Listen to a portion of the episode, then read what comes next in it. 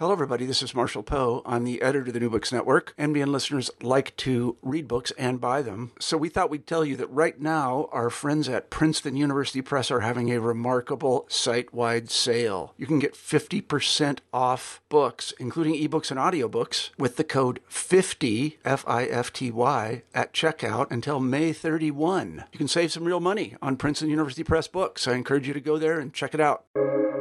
Welcome to the New Books Network. Hello, everyone, and welcome to the New Books Network. I am Ian Hathaway, your host for the day. And so I am at my very first experience recording one of these interviews. And uh, as you might notice, I'm quite excited. And I'm even more excited because our guest today is someone whose work has been really very influential for my own work throughout graduate school and even beyond. This guest is Natalie Rothman, Associate Professor at the University of Toronto, uh, who specializes in uh, the history of the early modern Mediterranean, most notably the history of cultural mediation, genealogies of Orientalism, and the relationship between translation and empire. So, Professor Rothman, welcome to the New Books Network. How are you doing today? I'm very well. Thank you, Ian, for the opportunity to speak to you today. We're very excited about it. Likewise, I'm very glad you uh, you have the time to do this. So, Professor Rothman is the author of a first important book, Brokering Empire Trans Imperial Subjects Between Venice and Istanbul from 2011. And I will say that trans imperial subjects, the term, has become a rather catchphrase, at least among my group of fellow researchers at the archive in Venice. So, definitely very influential for us. And since this publication, Professor Rothman has continued to work on the history of Mediterranean cultural and diplomatic mediators and she is here today to talk with us about her new book, The Dragoman Renaissance Diplomatic Interpreters and the Routes of Orientalism, which is published by Cornell University Press 2021.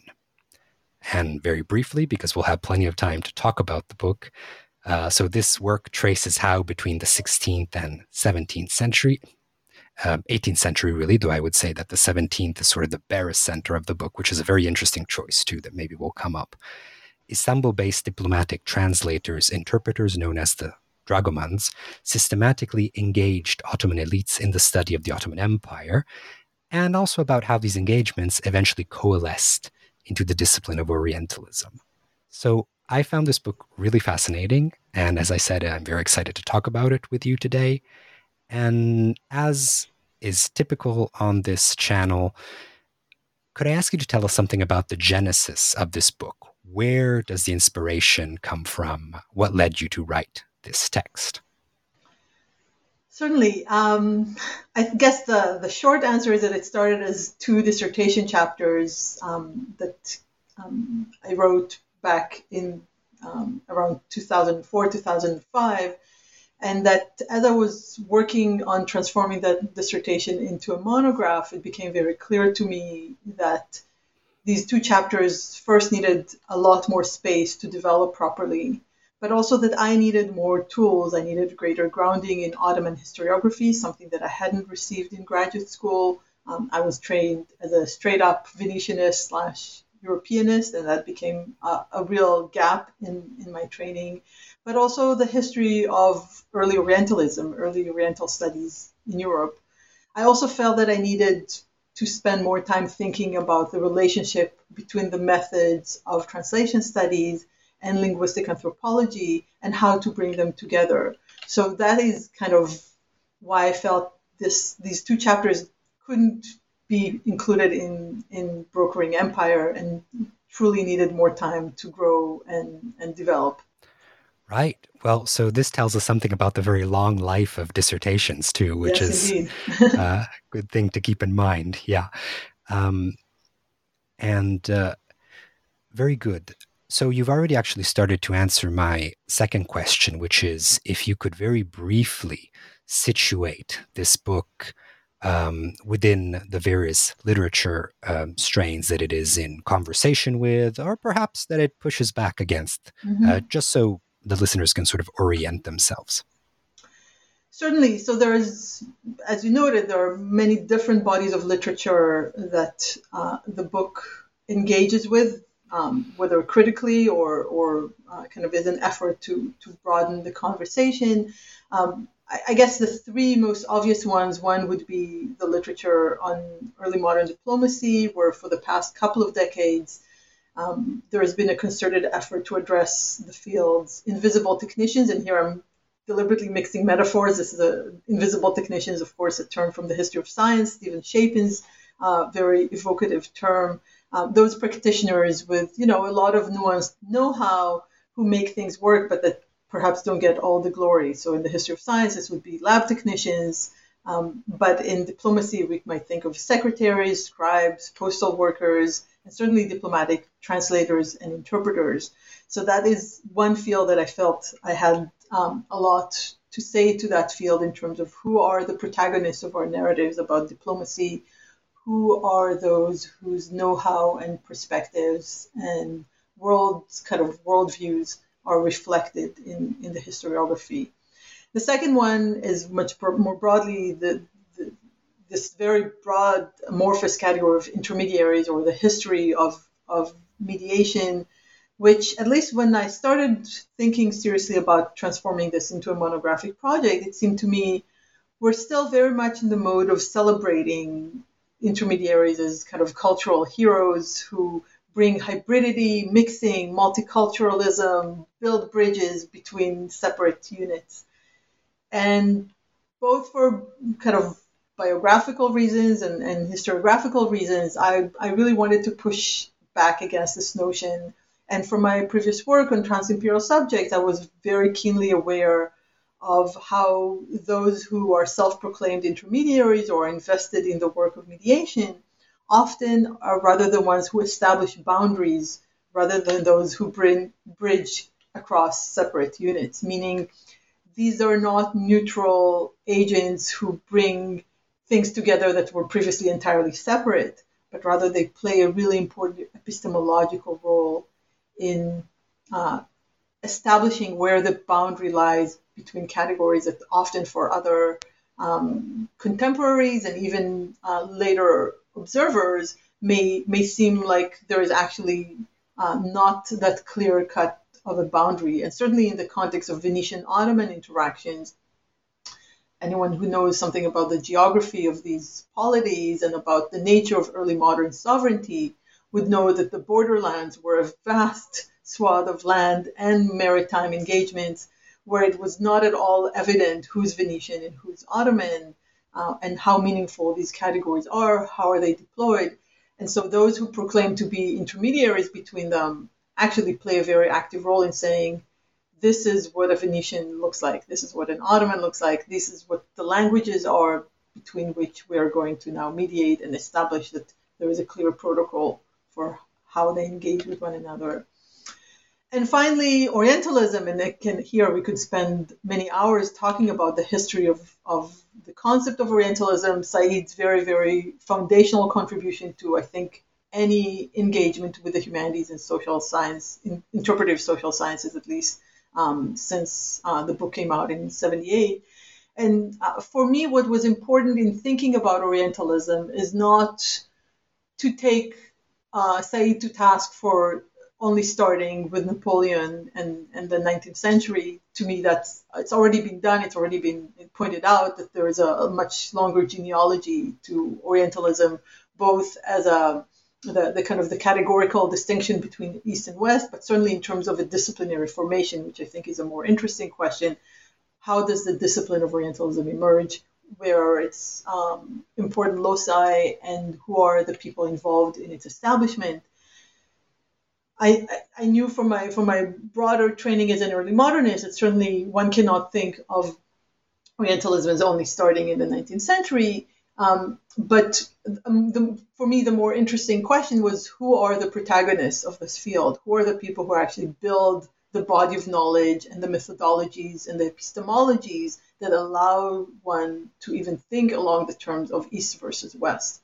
And that's where my earlier work on other kinds of trans-imperial subjects made me very aware that there is a process afoot in the 17th century that redraws certain boundaries, that um, weaponizes, in some sense, um, these categories. It uses very strategically um, terms like Easterner and Westerner, and that perhaps surprisingly, perhaps not so much, some of the main protagonists invested in these categories are not state officials in Venice necessarily, to use a very myopic view of Venetian studies, but the supplicants who are coming to Venice from territories or territories further east, whether it's in Ottoman Bosnia or um, Armenians coming from the Safavid Ottoman borderlands, etc., etc. And that kind of raises the question okay, so where does Orientalism come from? What are its diverse kind of uh, genealogies and, and sites of emergence? And Istanbul itself, and this is where I started saying that I needed more grounding in Ottoman history because the in historiography because the more I explored this question, the more I realized that one cannot think of the genealogies of Orientalism in the early modern period by only looking at how this field articulates in Europe. That there is a very important role played by Ottoman elites, by the Ottoman court, and by those intermediaries who are situated in Istanbul, namely the dragomans, in mediating the ideas of Ottoman elites about the Ottoman project, about its own assumptions about um, culture, to use a, a, very nebulous term for a second, we can come back to that. But but the Ottoman elite's own kind of synthetic project in the 16th century to establish and kind of rebrand Ottoman elite culture in relation to other Islamic polities, in relation to other regional languages, in relation to uh, a very capacious world history, um, and that these that this synthetic project really lies at the heart of how Europeans come to learn about Islam, about uh, Islamic languages, about the history of what today we call the Middle East. And so we cannot understand how this discipline emerges in Europe unless we think um, very capaciously about how it draws on methodologies and epistemologies that emerge elsewhere. And, and that's where the, the question of the dragomans became very interesting to me, not just as a kind of social phenomenon, oh, this is a really interesting group that no one seems to have written very much about, which was kind of the initial motivation, but rather an understanding this is not just an interesting group that no one has written about very much, but this is a, a group that plays a really fundamental role in the emergence of this discipline that, that has ongoing implications to this day on how we study the Middle East, how we think about the Middle East, how various kinds of political projects are built on the foundation established by by these intermediaries. So, kind of in a nutshell, that's where where the project emerged from and why it became to for me not just a project of social history, but very much a project of intellectual history as well. Right, and it definitely manages to blend together these three different strains uh, I find it fascinating that in some ways you've done, um, you followed sort of a, uh, today I would say, established idea of what new diplomatic uh, studies, which is to look at the intermediaries, look at the people, the secretaries, etc. But you've selected a specific type of intermediary in a specific place, Istanbul, capital of, you know, Eurasian diplomacy, um, that really allows you to uh, draw together all these uh, strands uh, in one coherent project. But uh, but before we get to the very far-reaching implications of your study um, and of the conclusions that you present, uh, let's go back to these people. Um, your first several chapters really look at, uh, even from a prosopographic perspective, at several different dragomans who operate, uh, dragoman families who operate out of Istanbul throughout our time period. Could you tell us something more about them? Who were they? Where did they come from? How were they trained, etc.?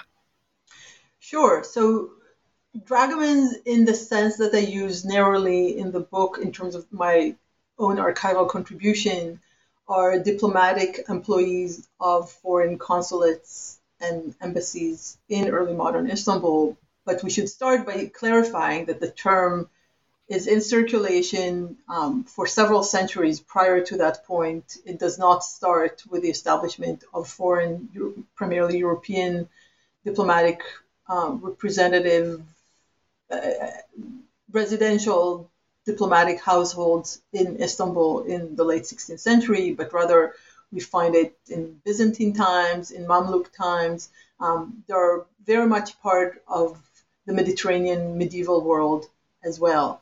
Um, in the narrow sense that I use the term in the book, they come to play a very important ceremonial function uh, in mediating relationships between foreign embassies and the Ottoman Divan, the chancery, and the operations of the Ottoman court.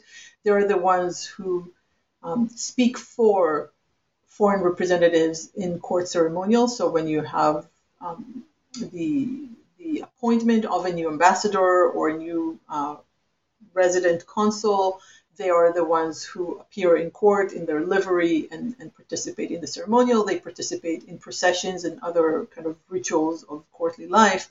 They also engage in the day to day work of translating diplomatic correspondence and official state records um, between the Ottoman language, which is the official language of the court, and the various languages used by foreign foreign embassies at the time period, primarily Italian initially, and later on French, um, Dutch, English, etc., etc.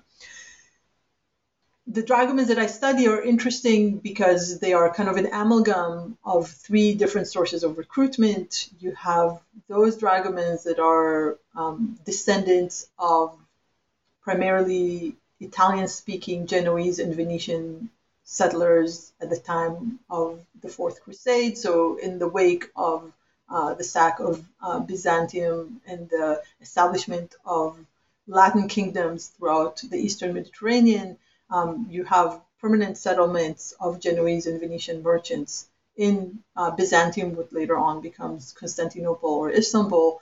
And um, so their descendants who are Catholic, um, but in many ways speak Greek at home and become very much part of the Christian uh, milieu of that capital city. They're one source of recruitment. For the Venetian embassy in particular, which is the focus of these of these chapters, there are two other very important sources of recruitment. However, um, one is Venetian citizens, so um, young people who are born to a particular class of um, Venetians in the city of Venice who are not part of the ruling patrician elite, but kind of a, sub, uh, a substratum of, um, we might gloss in a somewhat simplistic way as civil servants, so people who enjoy uh, some power and, and positions of appointments in the lower ranks of of the Venetian government, but they're not members of the Senate, they're not members of the ruling elite of the city. Their sons are often trained as scribes and notaries, um, and those are the kinds of professional trajectories that lead them to be sent to Istanbul to be trained to become dragomans for the Venetian beylik, the term that I will keep using, which means basically the the permanent residency in, in Istanbul. So not the ambassador that comes in only for ceremonial functions, but rather the day-to-day uh, side of uh, consular service, um, commercial arbitration, etc. And finally, a third source of recruitment, which in, in, in the ways the linchpin of the whole package, are what we might call colonial elites, Venetian colonial elites. So people who are um, either have some claim to aristocratic title or simply have some accumulated wealth in the large swath of land between the city of Venice and the Ottoman territories in Bosnia, so what today we might call Croatia, Dalmatia, the Aegean Islands, um, this kind of mostly maritime world that connected these two polities. And those elites, for a variety of reasons that I go into in the book, find it very appealing to send their sons to Istanbul to work, to train and work as dragomans in the Venetian in the Venetian beylik. What's interesting about these three sources of recruitment, so the Ottoman Catholics of Istanbul, the Venetian citizen class and the Venetian colonial elites of the Adriatic and Aegean is that by the 17th century, when I kind of the period that I call the Dragoman Renaissance, they are deeply, deeply intermarried, so much so that we can actually think of the Dragomans not just as a professional group, but rather as a caste. Um, there is a tremendous level of um, intermarriage among Venetian dragoman families coming from these three different sources of recruitment, but also between Venetian and other dragomans. So the, the dragomans of the French embassy, of the English embassy, um, of the Polish embassy, the Ragusans, uh, you begin to see that they might have different sons working for different embassies, or the father works for the Habsburg and then the children work for others um, which makes it even more interesting to think about kinship and to think about how these different sources of recruitment produce a different kind of presence in Istanbul that can't be easily categorized either juridically or even epistemologically for us as clearly Ottoman or clearly not Ottoman. And this murkiness plays a really important role in how these individuals and their families understand themselves, understand their position in the city. It means that they have access to a variety of uh, jurisdictional fora. Um, they can take their cases to a Sharia court if they want to, but they can also take it to a consular court. They can take it to the Venetians or they can take it to the French. And this nimbleness, this um, flexibility of who they can uh, of kind of legal recourse, which we know typifies Ottoman urban society more generally, but is even more acute in their case. I think is one of the keys to understanding how they position themselves so effectively as the quintessential intermediaries, as those who can claim to speak on behalf of foreign representatives, but also really have a very deep profound understanding of how Ottoman courtly society works and are very well integrated into that society. They are not outsiders to this society looking in, but rather they really have one foot in the society. Right, and uh, um, this this uh, being able to sort of um, operate and uh, and move through uh, Istanbul society is one of the reasons why they're also so effective at uh, and sought after at doing their jobs.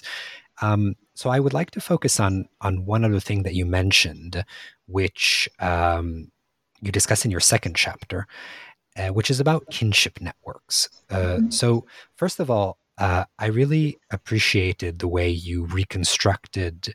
Um, relationships between dragoman households even and how you think of them as you know, subordinate elite households, which is something that in some ways uh, should have been obvious to me, for example, who am a half Venetianist, half Ottomanist, sort of. But in reality, because the Dragomans, at least in the sources I am familiar with, cast themselves as so poor and so unfortunate all the mm-hmm. time. This is the rhetoric of the petitions. I think you you mentioned this, but it's it's um, we find them in this this kind of descriptions of themselves. Um, we really miss the fact that they are elite uh, households to some effect, and they follow ways of building kinship networks that are. In some ways, uh, if my memory of, for example, kinship networks in Renaissance Florence suffice, in some ways typical, um, for example, um, uh, godparenting, but in some ways uh, unique. And I was very much struck by the role that enslaved persons have mm-hmm. in helping these dragoman networks develop themselves. So I was wondering if you could say briefly something more about that. Certainly, and that was kind of a late revelation for me because I too, for a long time, bought into this narrative that comes across very powerfully in Dragoman's petitions about their poverty, about their objection, about their vulnerability legally to the whims of Ottoman uh, government officials. And then I was actually in Provo, Utah, um, on my way to give a talk at Brigham Young University, and I thought I would pop my head into uh, the library of uh, the Latter Day Saints to look at some records of the parish um, church of Galata, where these dragomans families got their baptisms and marriages and um, um, death certificates. Um, most of these records are gone. They, they perished in a fire, but thankfully some of these have been um, microfilmed by the, the, the church prior to that and are available for consultation. And I was rather stunned by the number of enslaved people in dragoman's households. Again and again, you see the names of these dragomans and even their very young children as sponsoring enslaved people at baptism or at marriage. Um, and it becomes very clear that some of these dragoman households had very many enslaved women and children in within within these households, which really for me begged the question: what were they doing there? And of course, if you know something about elite um, Ottoman urban households, as well as Venetian elite households of the time, domestic slavery was a staple of these households, something that was completely normalized and naturalized, but also that had very specific um, gendered and racialized aspects to it, with a preference uh, for uh, women, uh, particularly fair skinned women from the Black Sea region, uh, often glossed as Circassian and Georgian in the records.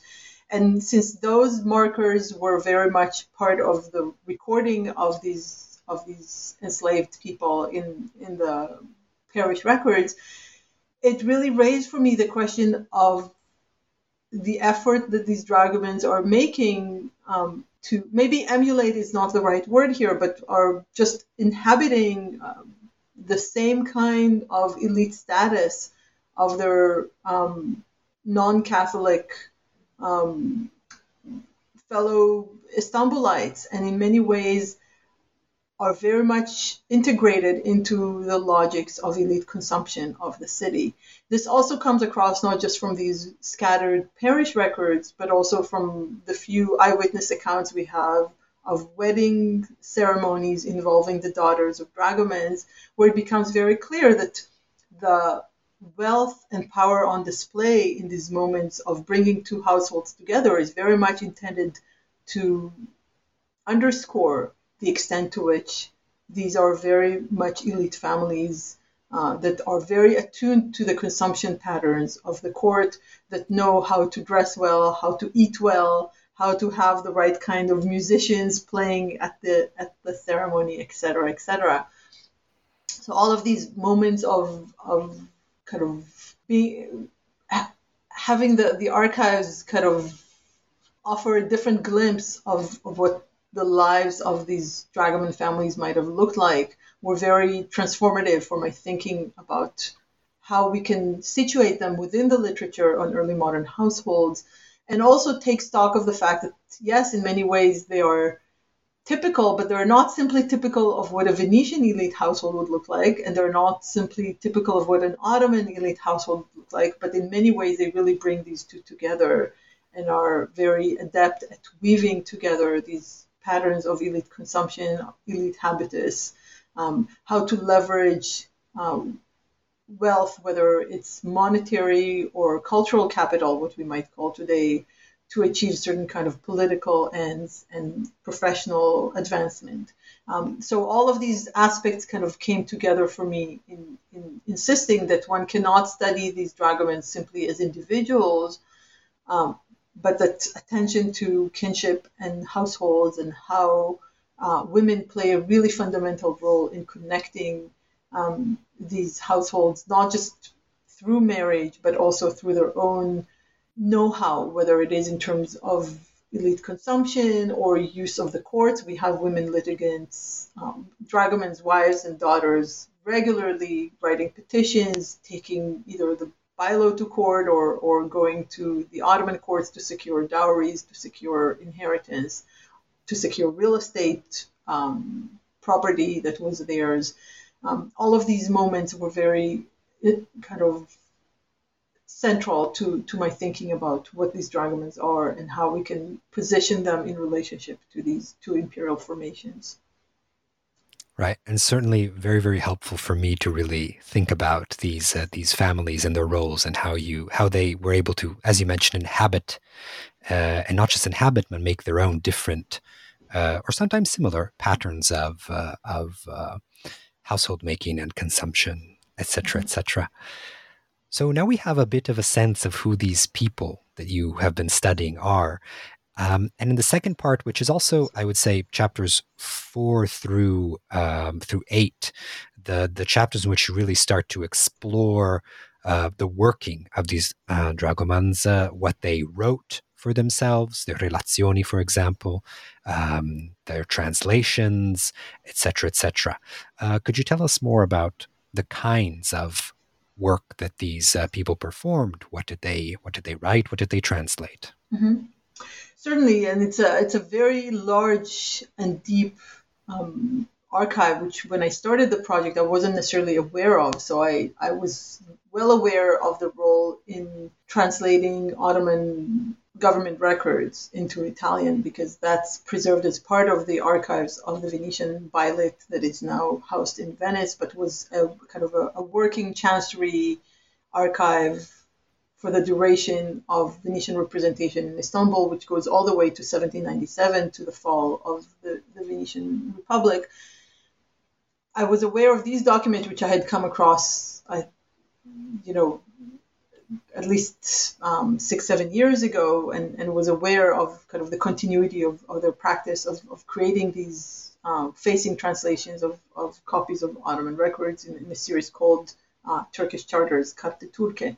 I was less aware of their production of a whole uh, range of other kinds of documents. So you mentioned the relazioni, these um, reports, which are either reports from mission or kind of self narratives of various kinds. And we actually have a few examples of these uh, produced by dragomans who were sent on missions either to North Africa or to the Safavid uh, court in Iran, um, and, and who wrote, and some of these were actually printed and circulated, whether in print or in manuscript, very widely in the 16th and 17th centuries. I later on became aware also of a series of portraits of dragomans and their immediate kin, which are currently housed in two collections, one in present day Croatia and one in present day Slovenia, in um, towns that were um, where, where some of these dragoman families hailed from. And I was very interested in how dragomans are represented in this kind of serial portraiture. So, chapter five um, looks closely at those examples.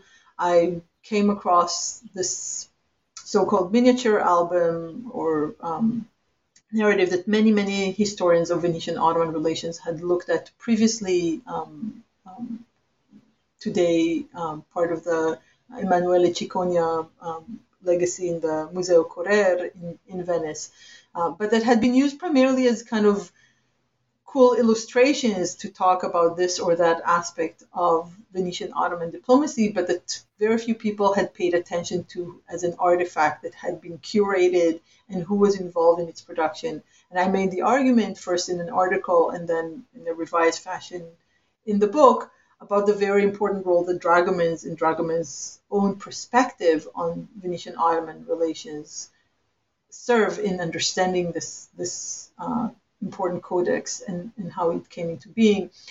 I, I, was very fortunate to be contacted by the head of the Oriental section of the library of the Hermitage Museum in St. Petersburg um, a few years back, who told me about the discovery of a codex in their collections that um, came as part of the looted um, manuscripts from Berlin at the end of World War II that turns out to have been what was considered for a very long time to have been lost and destroyed Taeschner album. So uh, Franz Taeschner was a, a, turn of the 20th century uh, German Orientalist, a very influential one, who published, I believe, in, 19, in 1923 or 24, a black and white facsimile of images that scholars for a long time conjectured was connected to the to the one in Venice, given the, the style of the of the images, but no one uh, had been able to study beyond that black and white facsimile. And so I was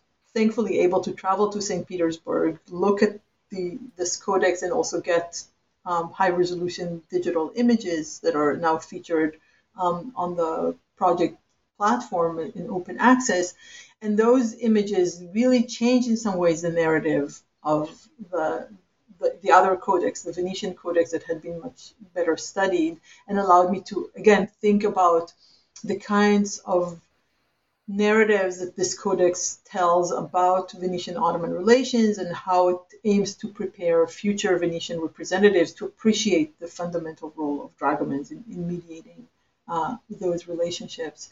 And finally, in the latter chapters of the book, I also look at dragomans' very sizable contribution, first as translators of Ottoman historical chronicles and other genres, although the historical chronicle definitely looms very large in this corpus, and to think about what kind of taste, what kind of canonical genres are being mediated to uh, readers in Italian and other Latin languages uh, who did not have access to Ottoman literature directly, and what kind of perception of Ottoman literature one might get from reading uh, that corpus and being limited by the kinds of genres that make it into Dragoman's translations.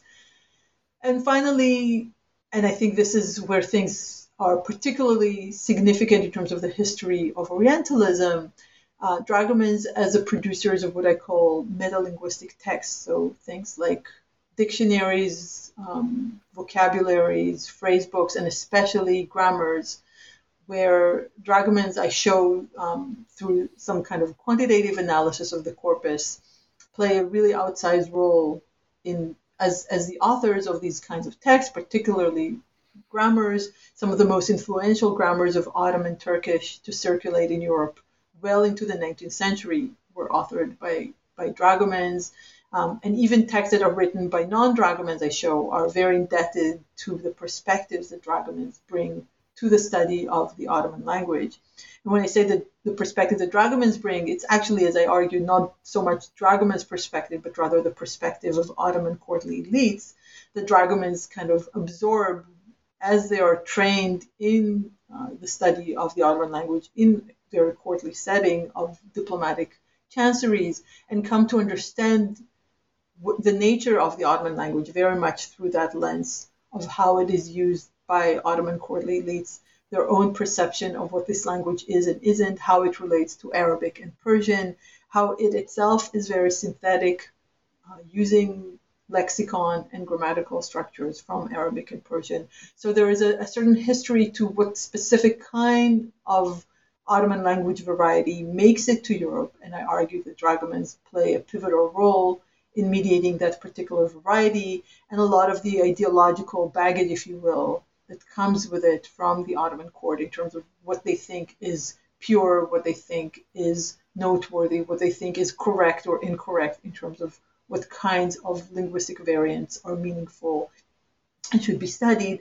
And even something as fundamental as if anyone who's trained today in the Middle East Studies department would know that the study of Turkish is often understood to be foundational to the discipline, but there is also this trifecta of Turkish, Arabic, and Persian. Um, and if you look at the number of Turkish speakers in the world today, you might wonder why is this understood as such an important language to learn? Why aren't there other Islamic languages or Middle Eastern languages that are spoken by more people and that have sizable bodies of literature but are not part of the canonical understanding of what Middle East studies is about, that understanding of Turkish and its foundational role in the discipline is very much because of its genealogy coming from Istanbul and very much refracting Ottoman elites' own understanding of their importance, the importance of the Ottoman language for courtly life, the importance of Ottoman history, etc., etc. Right, and in some ways, um, sort of to to repeat in some ways what you just said. Uh, this idea that the Dragomans, through their own experience, particularly as members of the diplomatic corps, um, are on the one hand really solidifying Ottoman uh, Ottoman Turkish or Turkish as an administrative language, if you will, the la- language of the state, and it exists in a world in which there are other two fundamental languages, Persian and Arabic. Uh, if we want the language of religion and the language of high culture of poetry and that that this understanding is something that the dragomans channel or refract in your own terminology from the Istanbulite milieu of which they are part, mm-hmm. to European uh, diplomats who are who work with them, or people who are just interested for a variety of reasons, um, want to know things about the Ottomans. Um, I think that's really fascinating. And before we sort of look into the um, uh, implications of this for Orientalism, which uh, sort of are already um, we've already started to dive into, I was wondering if you could uh, you could unpack this uh, sentence for us that you write. And you tell us that uh, this is from chapter 8, translating the Ottomans. You tell us that the monolingual and methodological nationalist fallacies undergirding such arguments are bellied by Dragoman's life worlds. And what you are sort of pushing back against here are certain uh, concepts of foreignization and domestication drawn from translation studies. Uh, as mentioned, could you could you unpack this uh, this uh, for us a little bit? I can certainly try. Um, so one of the and here I might be I might not be doing full justice to the richness of translation studies paradigms, um, where the idea of foreignization and domestication has already been critiqued extensively. But basically, the idea there is that translators make choices um, as they translate a text from language A to language B. They're understood generally to be fully uh, members of community language community B, but perhaps not language community A. That we know exactly where the boundary lies between language A and language B, community A, community B. That language A equates community A, language B equates community B, and that as dragomans are making these choices about how to translate certain terms, they can either choose to quietly domesticate them. So, to give a very simple example, if uh, the text in Ottoman says vizier, to say in Italian ministro, uh, in English minister, uh, so that it, the, it, kind of reads to um, a, an Italian reader as um, it doesn't it doesn't alert them to any um, kind of sense of the foreign or they can uh, use foreignization, um, use the term uh, vizier, um, and uh, thereby um, enhance um, enhance the sense of of the foreign. And there have been debates back and forth among translation studies scholars about what is this uh, use of the foreign, what does it do to the text, what does it do to the experience of similar cultural similarity or difference and what are the, the affordances of these choices. What I point out in my study are several things. First of all, that the use of these terms is not just about the experience of the readers, but very much about the self positioning um, of the dragoman or the translator, him or herself. In, in my case, it's exclusively men, but certainly um, that is not inherently so in the case of translation. And that, again, it, by itself is not a, a, an innovation. A lot of scholars in translation studies have already pointed out to the situatedness of the translator and about how they um, make themselves either visible or invisible in the text they produce. But I also point out that it's not so much just about the self positioning of the translator, but about their own ideological assumptions about languages, about where the boundary lies, about who the readers are, about what are kind of the strategic um, end goals of this translation. And so, if we take go back to the question of uh, vizier versus ministro and take a more complicated example of a term that may not have been a household name in early modern Italian speaking communities, any term that would have been familiar, for example, for a diplomat working in Istanbul and familiar with the workings of the Ottoman government, but not familiar to readers elsewhere in the world of Italian letters, those kinds of choices now begin to also operate in terms of projecting who your ideal reader is, what is the community of ideal readers, who is included and who is excluded by these uh, word choices. Um, and more fundamentally, it really raises the question of why do we assume that all readers are monolingual who only have access to the text in one language or in another, or that uh, vizier, viziro, is not a term in Italian by the late 17th century. I think we now have the corpora to make this an empirical question and perhaps also show that it's a very pervasive term that most readers of Italian in the late 17th century would have understood perfectly well what Visiro mean and wouldn't even perhaps even registered it as, as foreign necessarily. Um, perhaps this this is not the best of examples, but I think it kind of gets across the complexity of making claims about the ethics of translation translation and this framework of foreignization and domestication as always assuming a one-on-one ethical relationship between word choices and the readers. Um, and, and in the case of, of dragomans, they were operating as multilinguals in multilingual environments, and that multilingualism was completely normalized and completely the default of pretty much everyone in their milieu. So it wasn't an unusual aspect of their presence in Istanbul, but rather that's exactly what made them such perfect Istanbulite courtiers. The Istanbulite court itself is profoundly multilingual, both in terms of the languages spoken by individuals and the very many different provenances of the people who make up the court. So we cannot think of Ottoman and the Ottoman language as the only language that is spoken at court or the only language that's understood by members of the court. Um, and we also cannot assume that everyone outside the court was unaware of, of, of these phenomena and uh, the basics of the Ottoman language. Right. And I think this is uh, something that's uh, important to keep in mind for not just Istanbul, but perhaps many other places in the early modern world in general, that many people in many different positions in society were de facto multilingual for any number of reasons. And, and it's uh, true of our uh, own modern world. I think it's only in Anglophone North America that this is regularly forgotten and erased for very specific ideological reasons. But the vast majority of the world population today is multilingual too. It's a completely I think normal that's, thing. Yeah, yeah.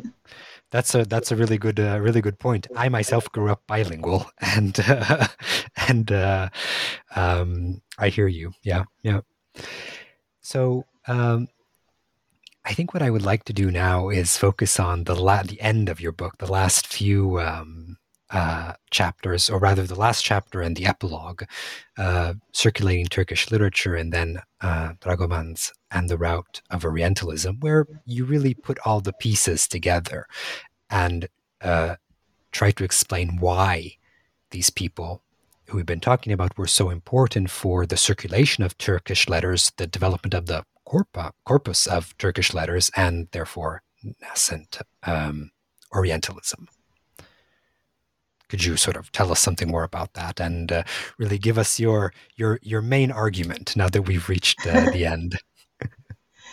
so I think I don't know that the main argument is necessarily about the text that they put in circulation, although that's one way of getting at the broader question of how the dragomans relate to the early modern Republic of Letters and to the introduction of Ottoman literature and science into a broader sphere of circulation in, in Europe.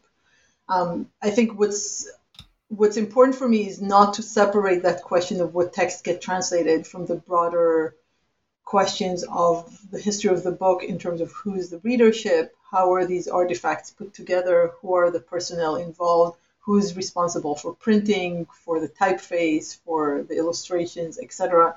And we now have some wonderful um, studies by by other scholars who look very closely at these questions in relation to uh, specific artifacts. I'm thinking here of Carter Findley's recent book and others uh, who really allow us to to delve uh, more deeply into these questions.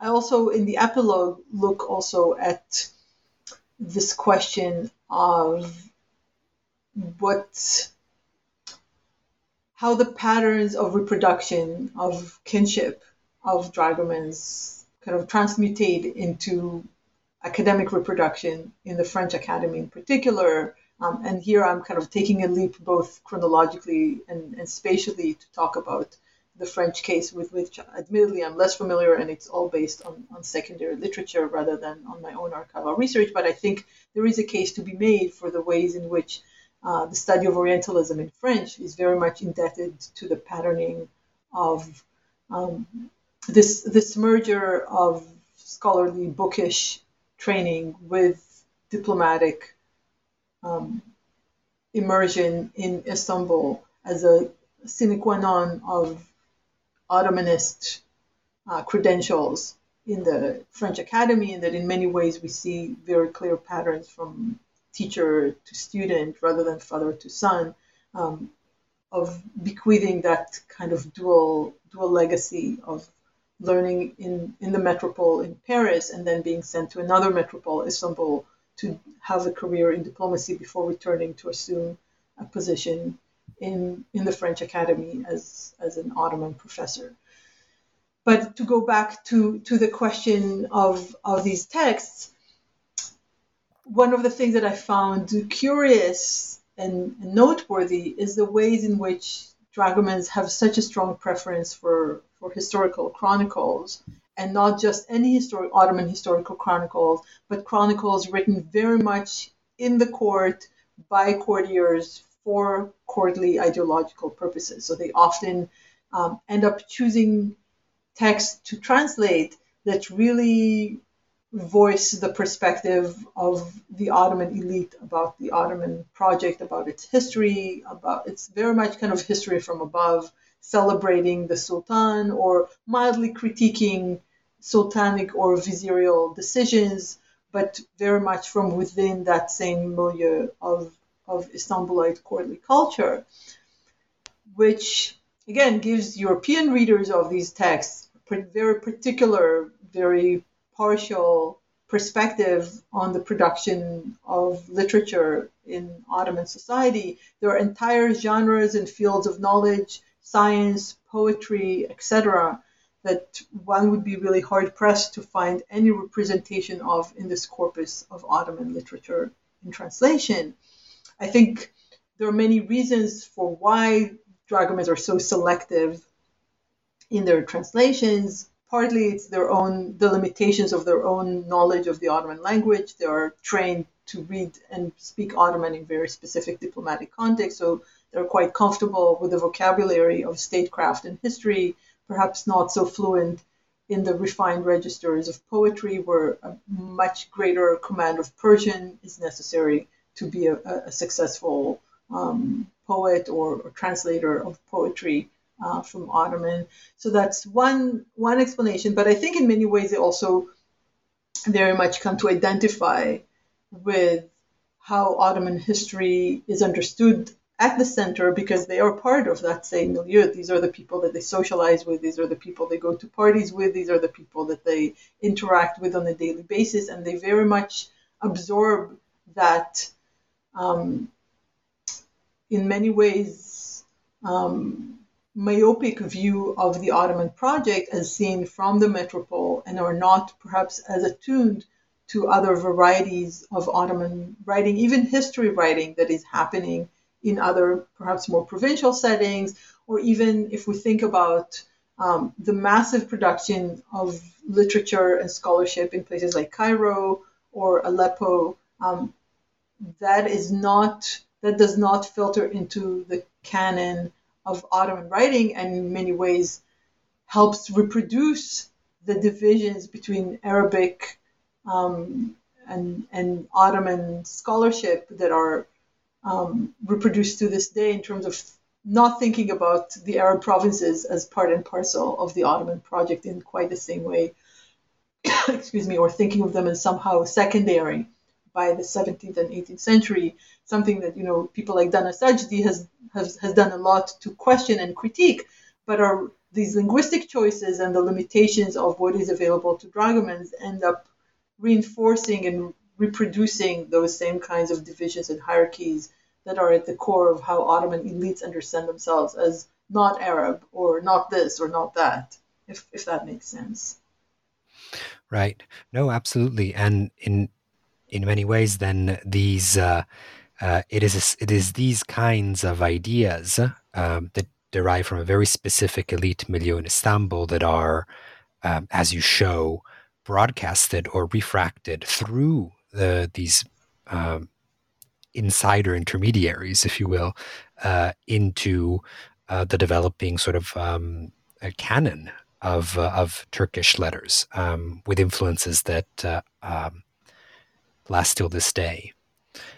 Um, right. Yeah. So thank you so much for uh, taking us through uh, your very fascinating um, text. I have a few f- final questions uh, that I wanted to ask you. And the first one has to do um, about the sources. And in some way, it is uh, just a word of advice. How do you put together all of mm-hmm. these very diverse sources into a coherent uh, text? And one strategy that you use, for example, is that each chapter tends to be centered on, around one type of source, but this is not mm-hmm. like a sine qua non feature. Um, and then, though, mm-hmm. I also wanted to perhaps uh, um, put forward uh, uh, a delicate line of criticism, which has to do with the centrality of the archival work done, done on the Venetian uh, dragomans, which is fantastic for me because I am essentially a Venetianist. Um, and the work done there is fascinating and very, very detailed. But then when we come to this this refracting Ottoman letters into Europe, whatever that means more broadly, it does seem to be other dragomans, the French or the Habsburg, who play mm-hmm. a more important role, perhaps because you, you give many explanations why this might be. Uh, so I was wondering if you could say something to the representativity of this Venetian experiment mm-hmm. experience mm-hmm. that you cover so thoroughly, too, in its relation to the other types of, uh, of dragoman experience. Thank you. Yeah, no, thank you. These are this is a, a really important question and an important critique.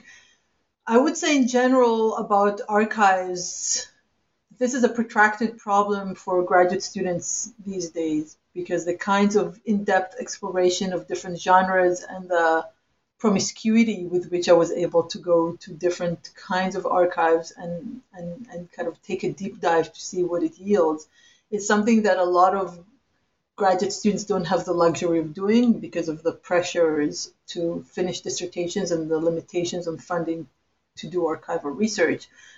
This is a longer conversation that, that perhaps needs to happen elsewhere, but I would say that um, the growing digitization of archives does open up new possibilities, and that I think we need, uh, we as a, as a discipline of history, need to do a better job of training students to leverage this digitization project without losing sight of the granular deep reading skills that are the hallmark of the discipline, I don't think it's sufficient to just say, well, you can query digital archives, um, digital collections, and, and come up with results because the ability to contextualize these results and to understand how these genres operate in themselves and in relation to others crucially depends on these deep dives.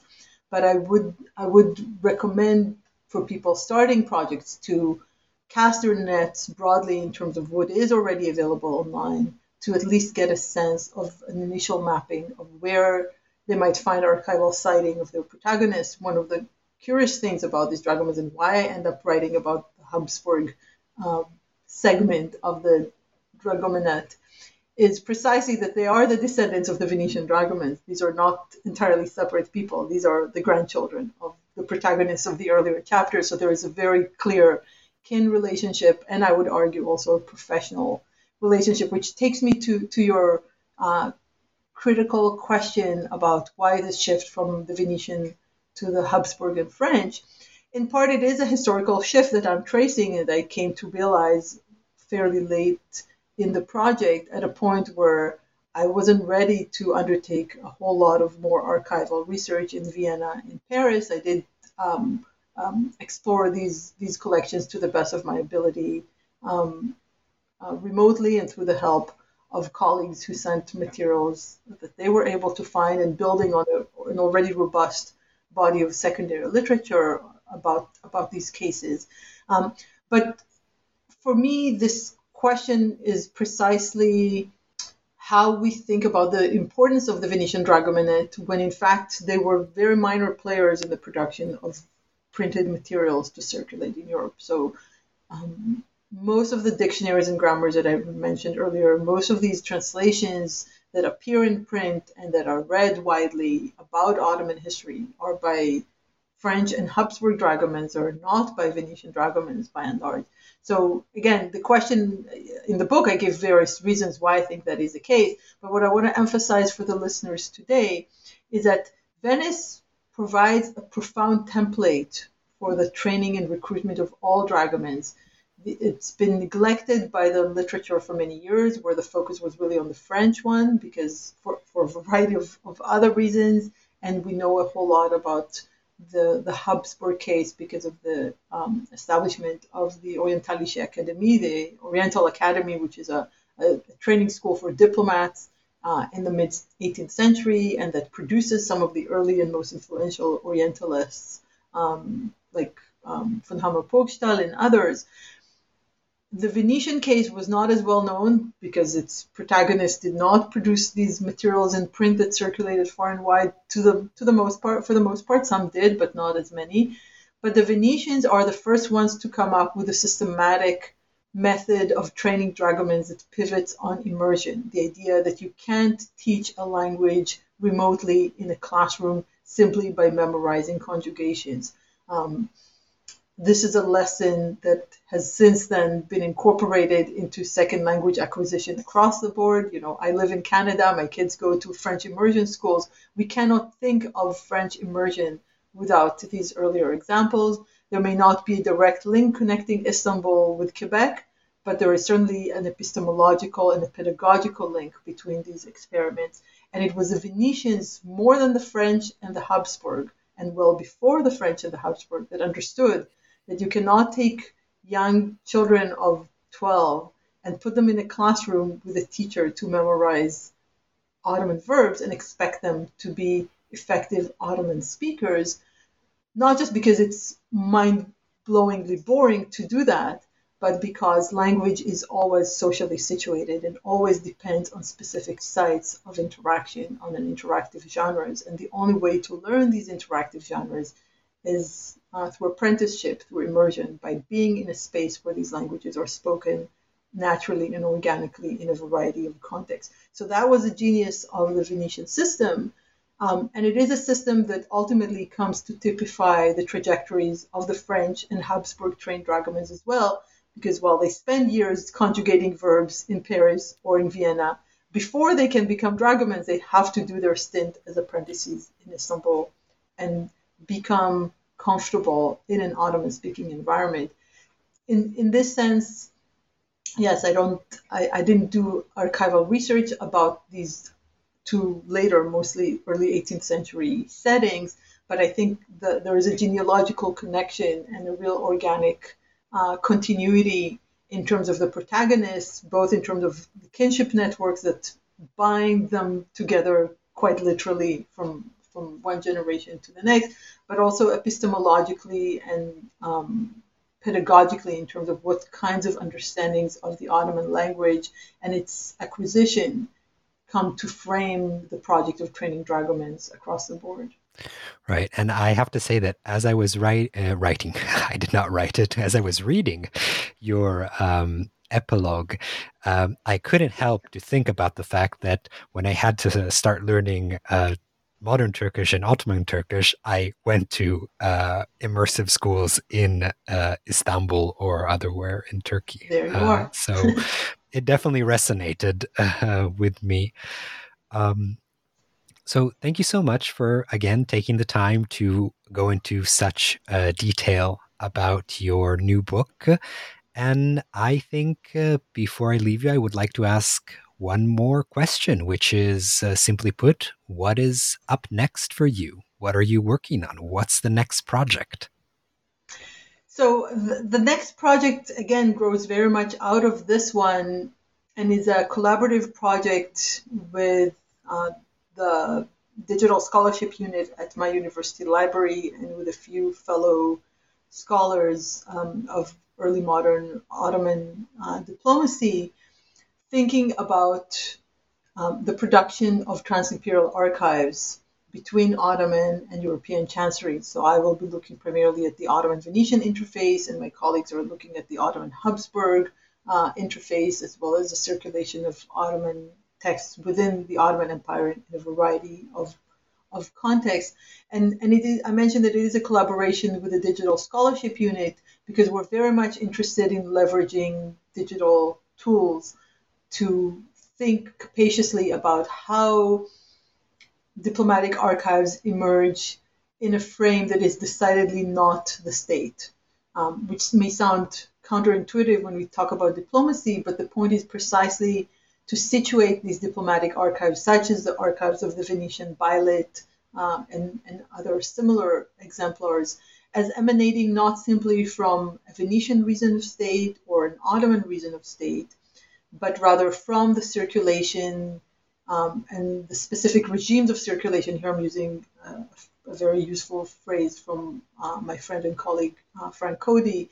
Um, the patterning, the very regular patterning of how these uh, text and text artifacts circulate between chanceries. What are the procedures of translation and commensuration that allow the Venetians to construct a diplomatic archive in Istanbul that is very much beholden to Ottoman um, record keeping practices and to rec- Ottoman understandings of authenticity, authority, uh, legitimacy of a text artifact.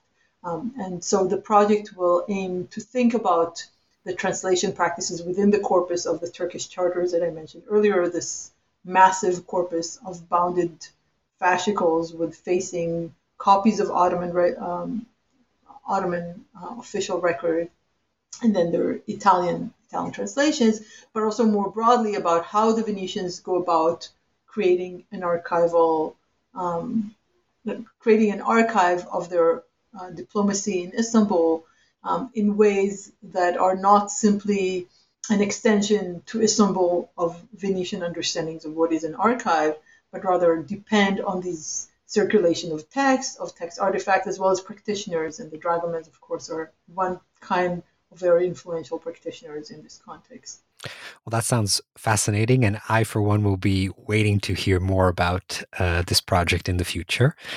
And uh, with that, I would say thank you so much once again for uh, coming uh, today to the New Books Network and sharing uh, thoughts and uh, um, examples from your new book with us. Um, we really appreciate it, and I'm sure our listeners have appreciated it too. So thank you so much and take care. Thank you so much for having me. I really enjoyed the conversation.